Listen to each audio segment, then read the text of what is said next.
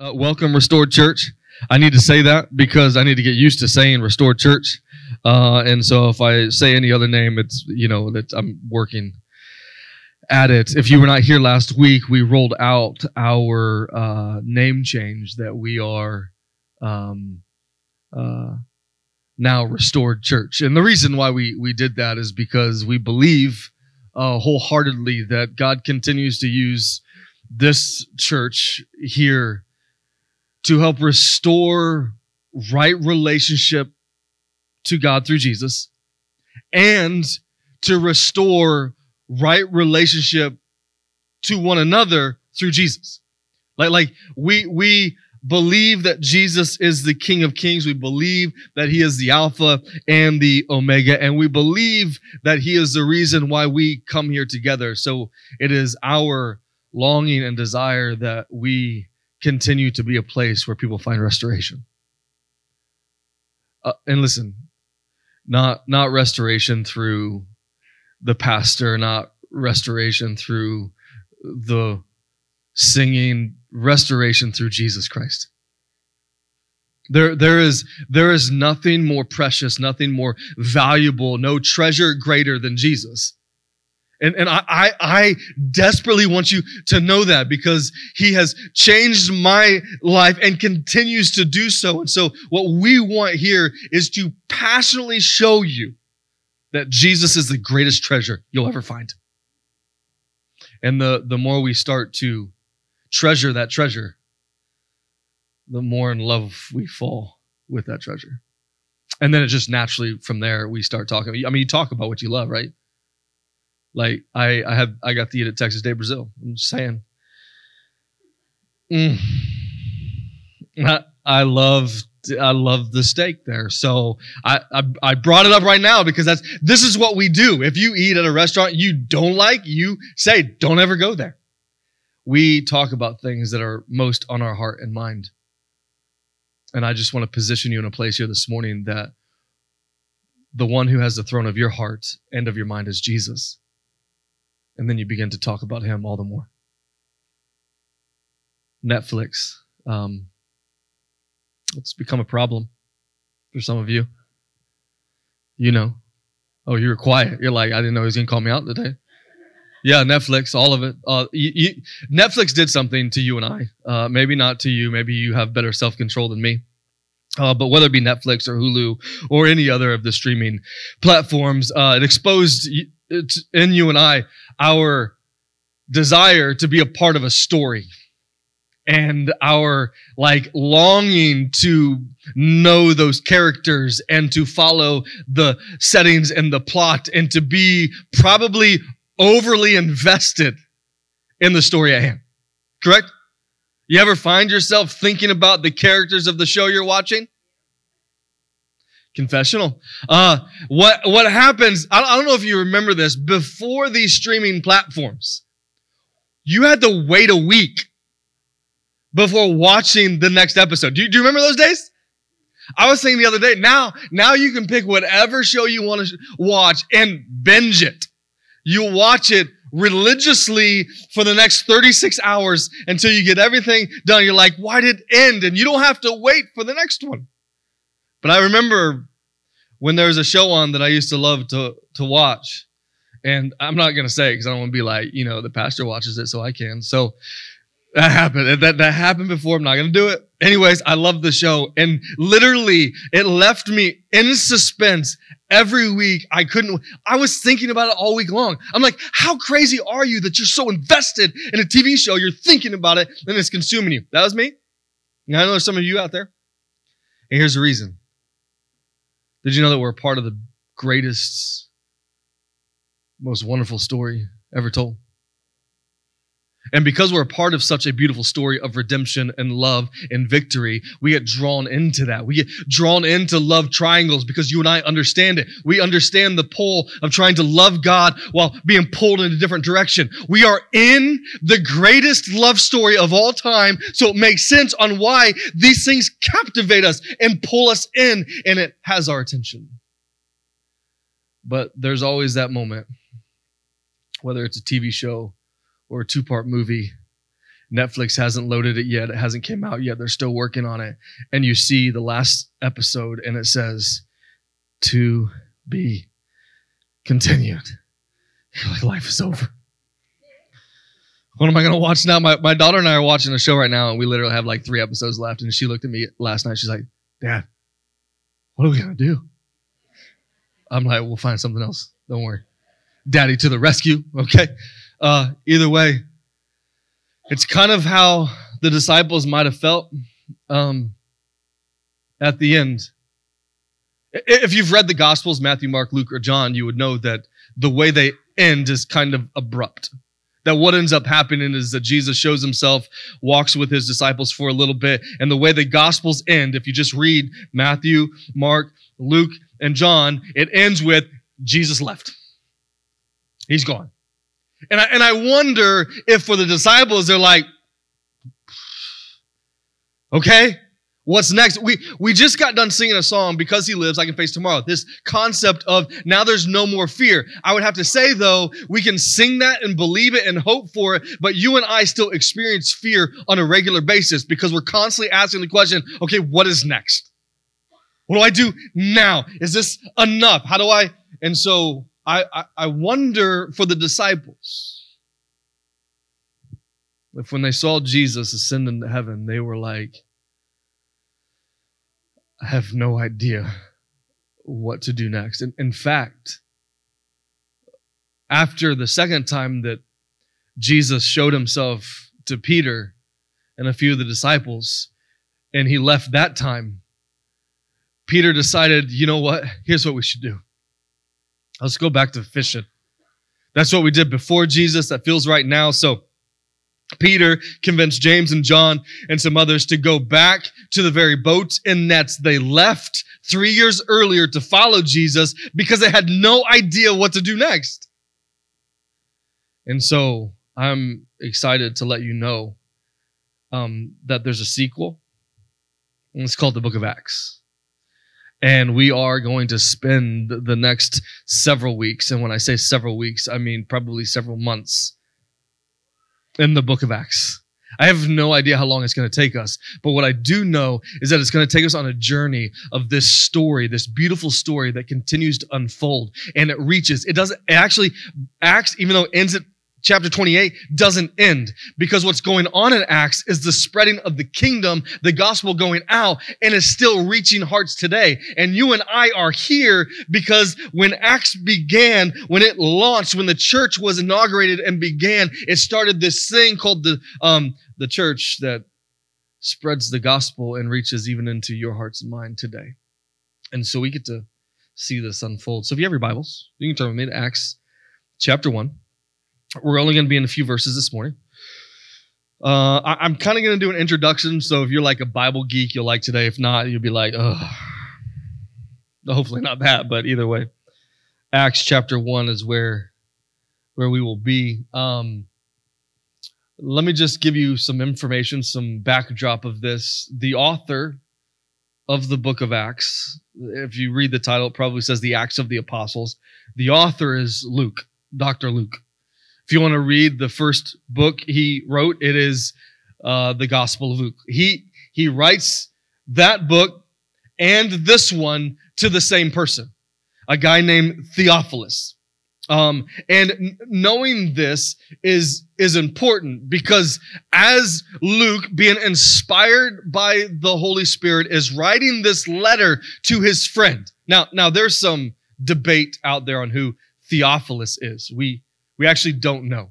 There's different theories. I don't, I don't want to uh, consume your time with giving you all the different theories, but what I have realized in reading a lot of the scholar work about Theophilus is that no, nobody knows.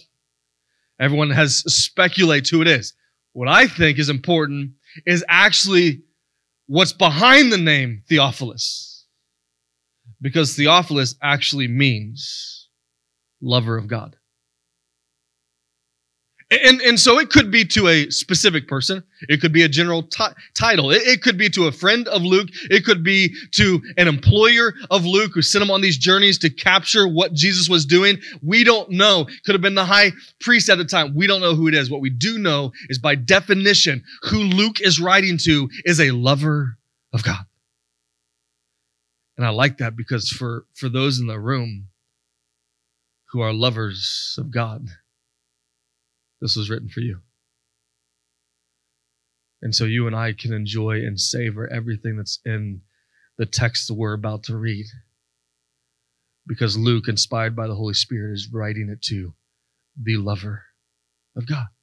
Now, um, with that, it also shows how personal God is in the spreading of his gospel. What I mean is that we have made church and what we do here a little bit more corporate and big in its magnitude. Um, but the way God got the message out was to inspire a man named Luke, a doctor, to follow around, gather up the stories about Jesus and about the beginning of the church, and then write this guy Theophilus. So it's just a personal letter that God inspires through the Holy Spirit to then become the very words of God Himself.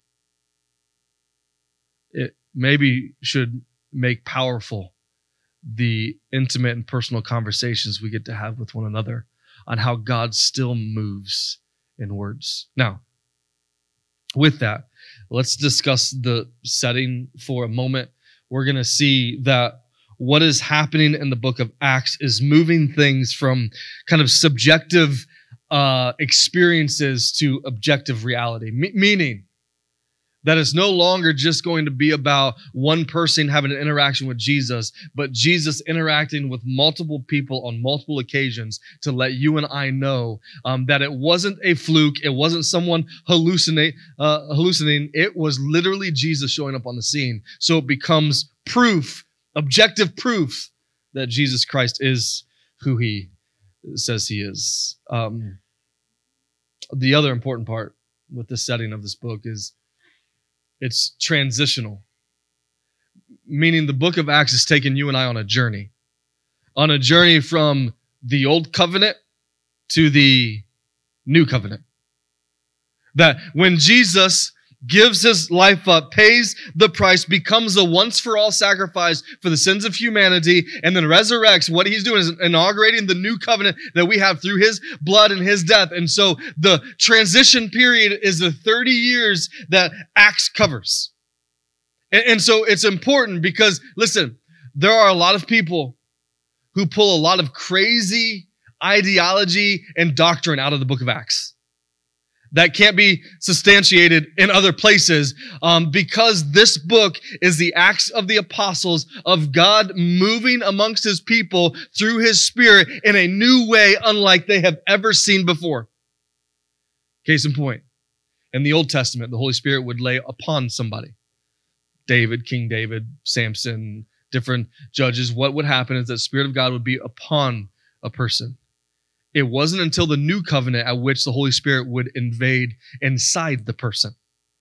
And so it's a transition period of God's Spirit now filling his people, which is a beautiful thing, which we will see that unfold. But I tell that to you because we're going to get to some interesting parts in Acts that I am excited about. That we'll have to deal with because there's been some craziness that's been associated with it. So we'll we'll have fun with that. But could I, for a moment, let you know that this is a thirty thousand foot view of thirty years. Meaning, if Luke wrote down everything that ever happened, a day by day thing, this book would be very, very long. And so, what we are capturing is what God had felt to be important for you and I today that happened during those 30 years. And I want to bring some perspective. There are approximately, almost exactly, given a few spots, 30 miracles that happened in the book of Acts. And to be in such a like driven culture that chases after miracle after miracle, like give me my miracle sort of mentality. And 30 years, the author writes down maybe one a year. That's interesting. Maybe there's something else going on here that we need to latch onto, not just the experiences, but the very words of God that are never changing. And, and so I, I bring that to your attention because I think a couple things happen. One, we get so hyper focused on what God can do in my circumstances now that we are actually not listening to his voice. And so, so what you and I need to understand is that there's probably moments in the 30 year span where Luke is writing this down where he skipped some days that didn't go as planned. That maybe when we read it in one sitting, it looks like, man, look at all this, this amazing thing happening. Look at Paul going from one place to the next. He's getting stoned, getting back up, going back into the city. This dude is amazing. But I bet you there were some days in that 30 year span time where Paul's like, I don't even know if I want to get out of bed. My conjecture, just throwing it out there, but I believe that because we're all human, and the good thing about humanity is that history repeats itself, and we all seem to have pretty bad days at times. That maybe while the apostles are moving in and about spreading the gospel, that they still had some tough days. That things didn't go their way. But we have exactly what it is God wants us to have to know what it looks like for community to be restored and rescued by the grace and mercies of Jesus in the book of Acts. So we have what we need. Now, the other thing, before I dive in, I, let me give you a little bit more, is the purpose of this book. Uh, we see it outlined. We'll talk about it in a moment. But the purpose of this book is to um, watch the gospel invade in Jerusalem Judea, Samaria, and to the ends of the world. Like that's what that's what we're seeing happen is how it's going to play out that the gospel is proclaimed. In fact, it's the book that has outside of maybe the gospels so many speeches.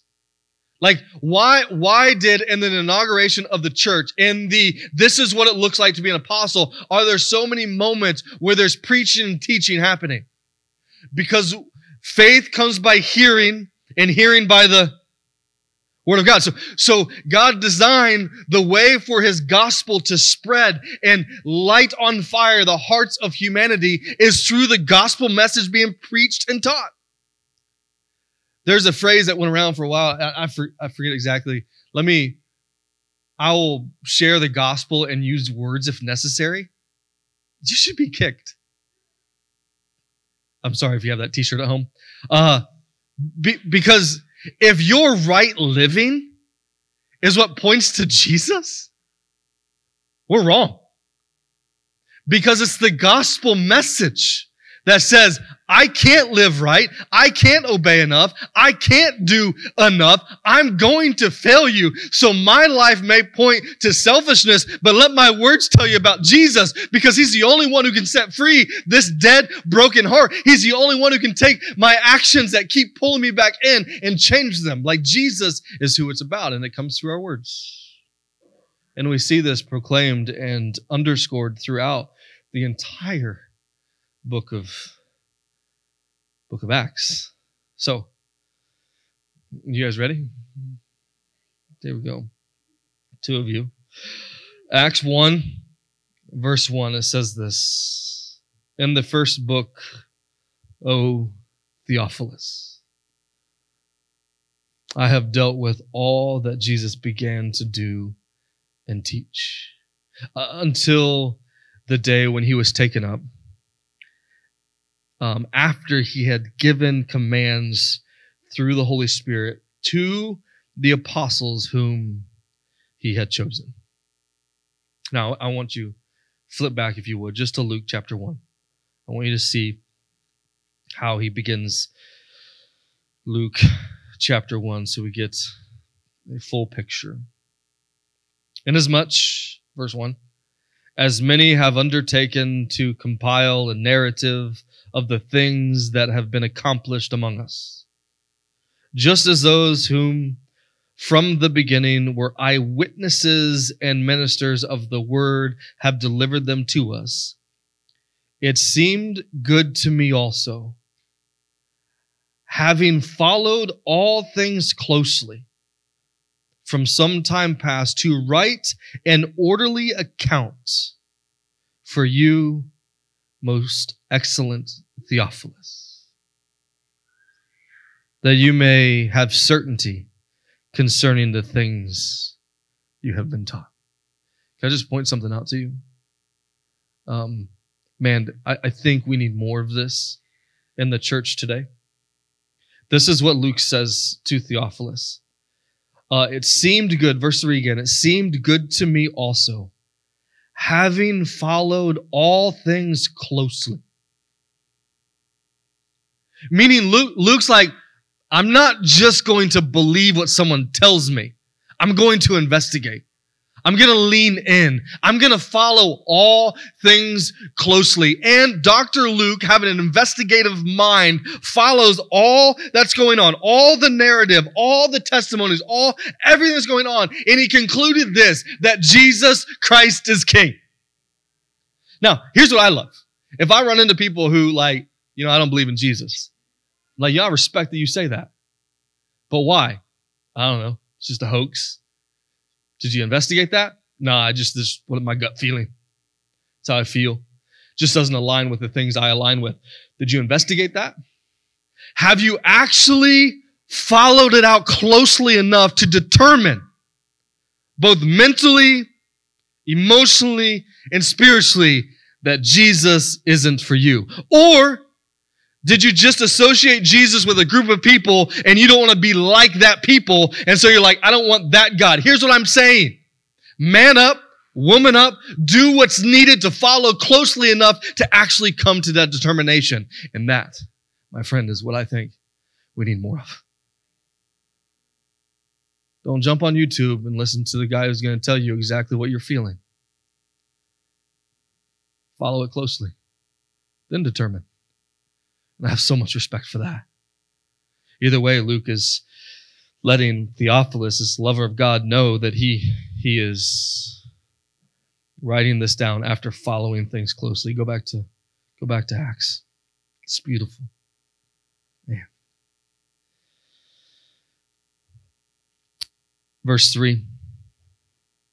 Uh, well, let's go back to last part of verse 2. It says, well, start verse 2. Until the day when he was taken up after he had given commands through the Holy Spirit to the apostles whom he had chosen.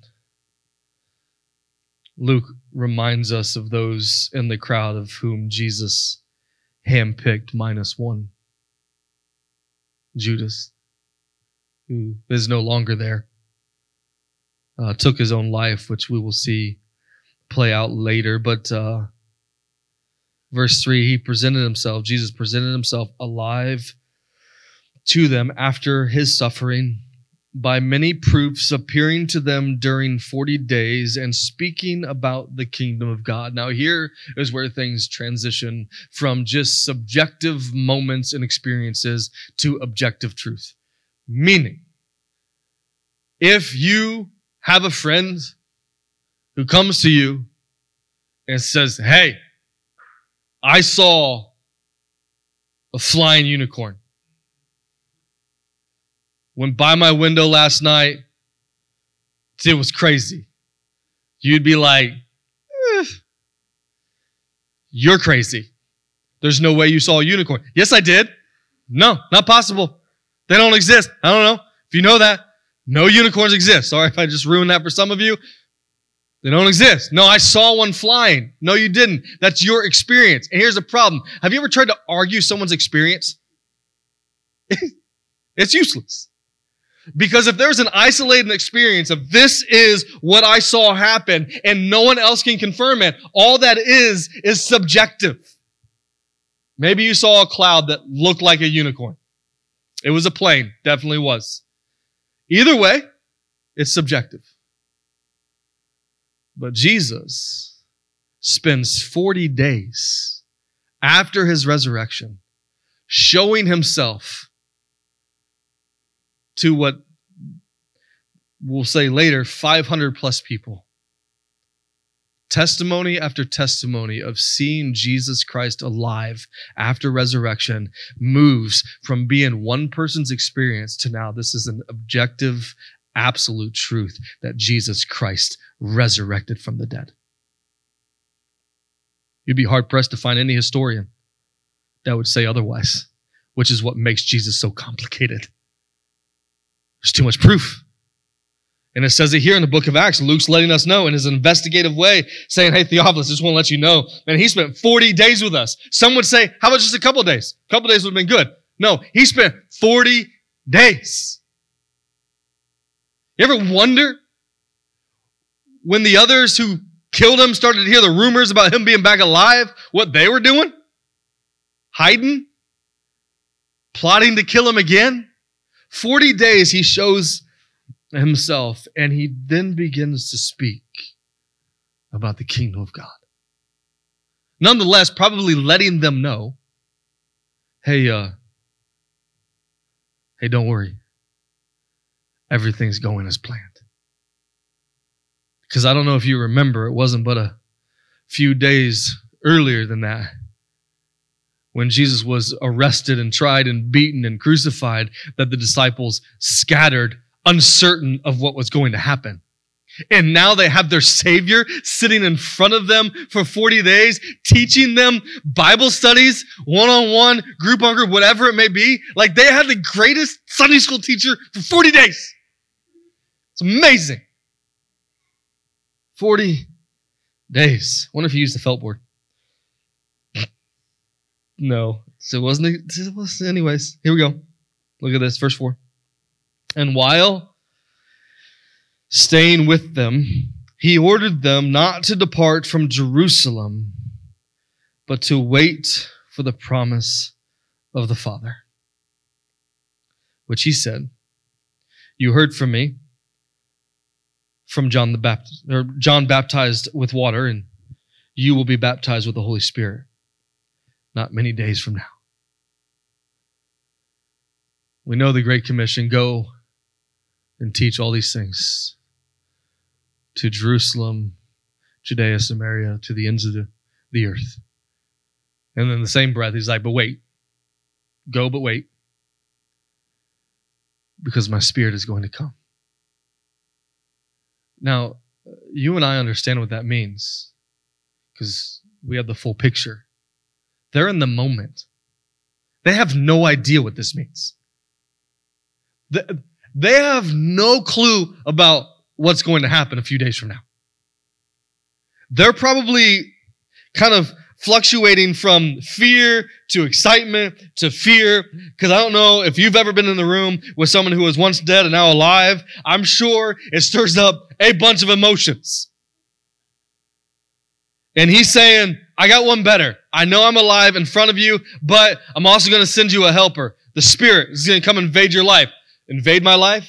You came three years ago and I left the nets, the boats, the family. What's he going to do? You'll see. Nothing like you ever seen before. Jesus just like, just sliding it, letting them know it's about to get good. And so they wait. So when they had come together, the disciples, apostles, asked him, Lord, will you at this time restore the kingdom of Israel? Now, okay, he's not talking about the kingdom of Israel at this moment. Uh, they kind of interrupt what Jesus is teaching, talking about in this moment, because they still don't get it. You ever been there? Things just aren't making sense. Things aren't connecting. You can have all the proof in the world, it's just not connecting yet. I think it's why God sent his son to become the once for all sacrifice to then show us when he walked with the people that God designs or desires to be intimate with you and I. Because it's not simply about the knowledge that you have, but recognizing the love that he has for you and then start to reciprocate that love towards him. That it's more about this relationship that he de- desires than it is about a bunch of knowledge that you have. Because there's days where it just doesn't make sense. For them, it didn't make sense. It's like when Peter interrupted on the Mount of Transfiguration. You remember that? Jesus transfigures in front of Peter, James, and John. He's shining like lights. Uh, Moses and Elijah show up, and Peter, in the midst of this extraordinary experience, Peter's like, It's good that we're here. Me and James and John, he left the other guys in the valley. It's good we're here, though. You know what? How about I build some tents for us? Condominiums that work for you? God interrupts Peter's interruption and it says, Quiet. I mean, he doesn't say that. That's my version.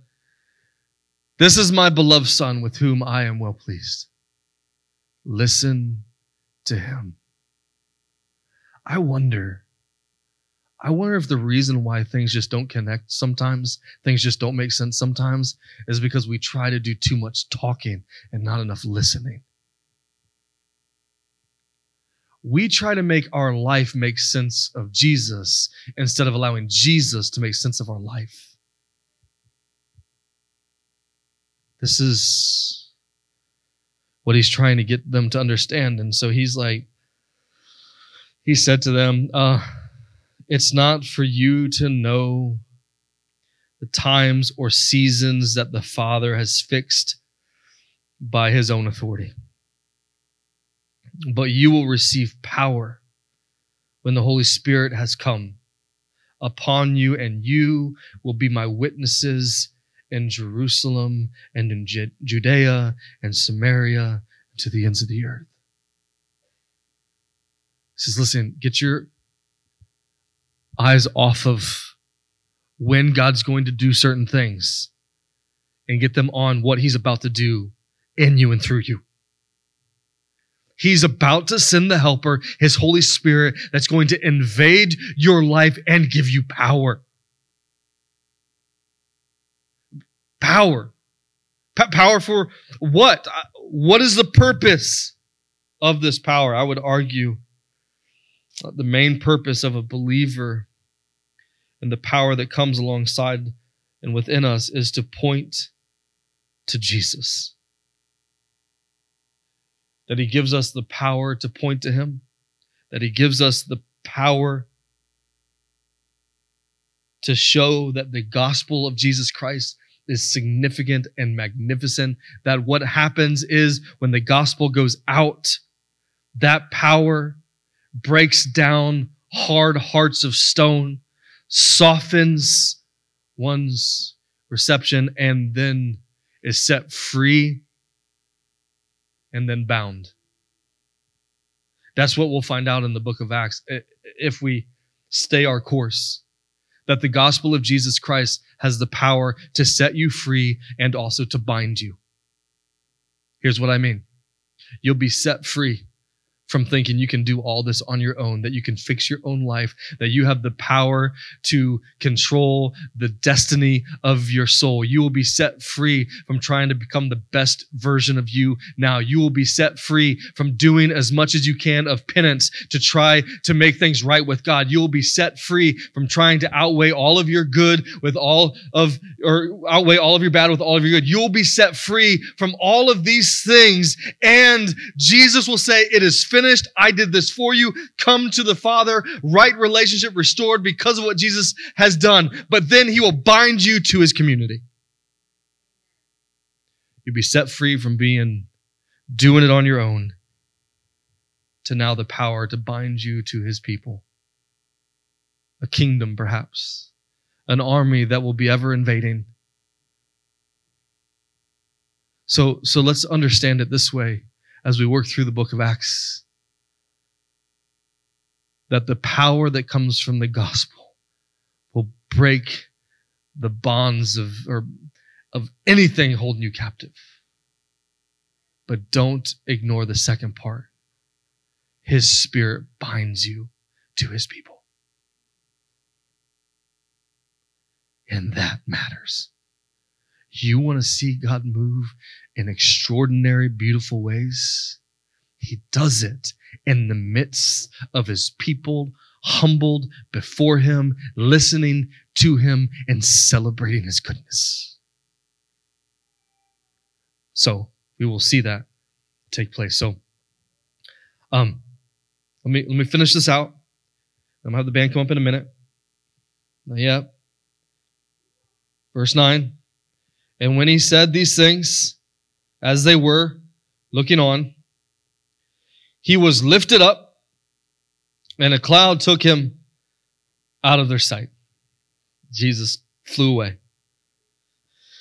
And while they were gazing into heaven as he went, behold, two men stood by them in white robes and said, Men of Galilee, why are you standing there looking into heaven? This Jesus, who has been taken up from you into heaven, will come in the same way as you saw him go into heaven. Interesting exit strategy of Jesus. There's different beliefs on where this took place. If you follow some of the craziness, there's one church that has a rock in their in their church. I was this is true. I was told this by a, a legit source. They saw the rock. This rock is encased in their church of where Jesus had, had a footprint in this uh, rock of where Jesus pushed off to go into heaven. Must have pushed off so violently that he left a footprint. And so this church is centered around this rock. That's intriguing. Don't think that's how it happened. Either way, Jesus leaves his disciples by going into heaven. If they weren't already freaked out about the whole thing, anyways, you were with us, you were beaten, you were crucified, you were thrown in a tomb, and now you're alive back with us, and now you're leaving us, and you're flying. We've seen you walk on water.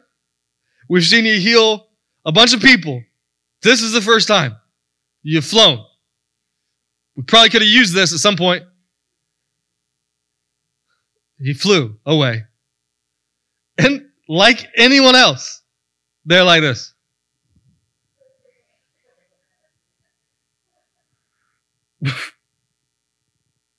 Where'd he go? No idea. You ever wonder how long they stood there? Long enough for two guys to show up they didn't know about. Just stood. Like, I don't even know what was going through their mind. Here we go again. He's really good at leaving. With a lot of unanswered questions. Now what? Let's see if he comes back. Okay. And they just wait. And then two guys in white robes, probably angels, show up because they waited that long. God got involved because they were waiting that long. They go, go down there, let them know to move on. And they're staring, and he says, Listen, the Jesus who went up that way will come back again. So then they went into Jerusalem. And we'll start that next week. The band can make their way up here. Um, here's what we're going to find out, if I could. Uh, because I gave you the purpose of the book, but I want to give you what our goal is and our objective is you and I, as we work through this, we'll see how the power of Jesus Christ has the ability to rescue and redeem broken people, and then to restore those broken people into community. Small pockets of communities, one big family, all children and daughters of the King. Why would we not want to see this story unfold? Forget all the shows we watch on Netflix that captivate us. This is the great, greatest story ever told. And we're in it. You and I. We're part of it. We get to spread it. We get to talk about I, the good news is that the gospel still has power today that as the message of Jesus Christ goes out, people are still set free. It hasn't ended. And so, what we're going to see in the book of Acts is a bunch of people set free from religious oppression that will hear the powerful words of the gospel and be forever changed and forever freed the same group of people will begin to do life with one another, encouraging each other towards Christ, meeting with one another day by day. We will encounter a group of people battling in prayer, all night because some of their own are in trouble. All night. Can you imagine?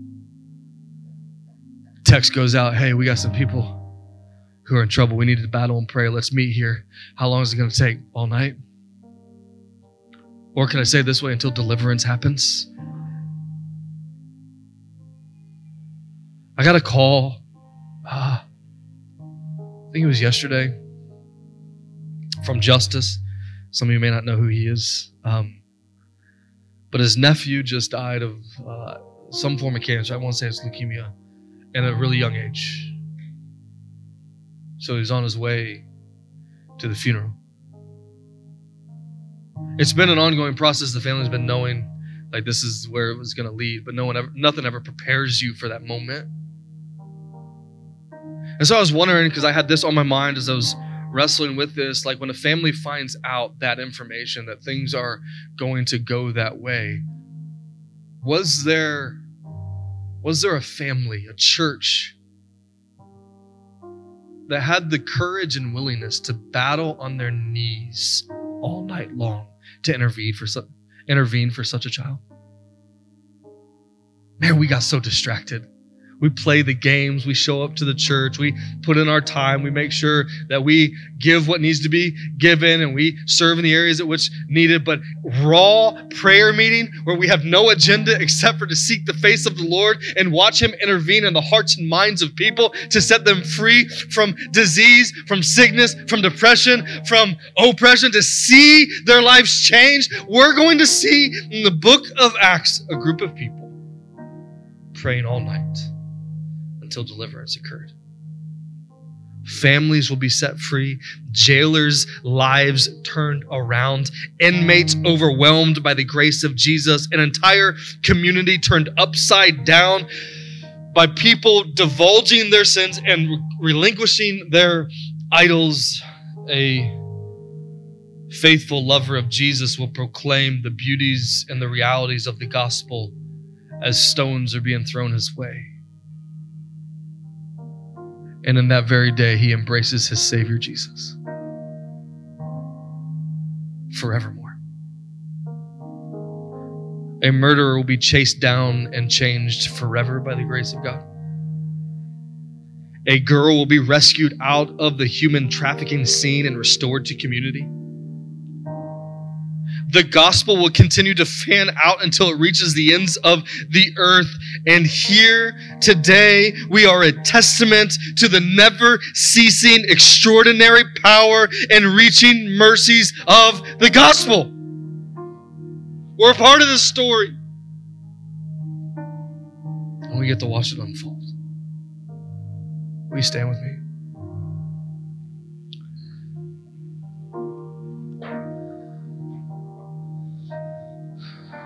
We're going to sing.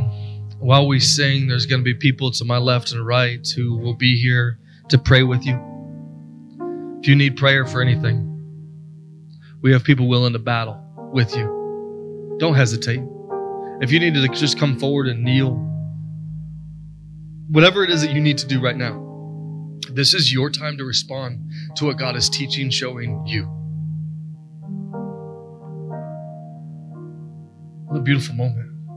Let's not rush it. Let's allow God to have space because the moment we leave this room, life gets busy. You'll get distracted. So let's let this team take the time that they need to continue to usher us into the presence of the Father, to listen to what He wants to show us. Father, we love you. Have your way in this moment. Let us know the assurance we have because of your Son Jesus. Let us celebrate together as a family, as an army, as ones who trust in the work you have done, you are doing, and you will complete. Have your way in this moment. We love you.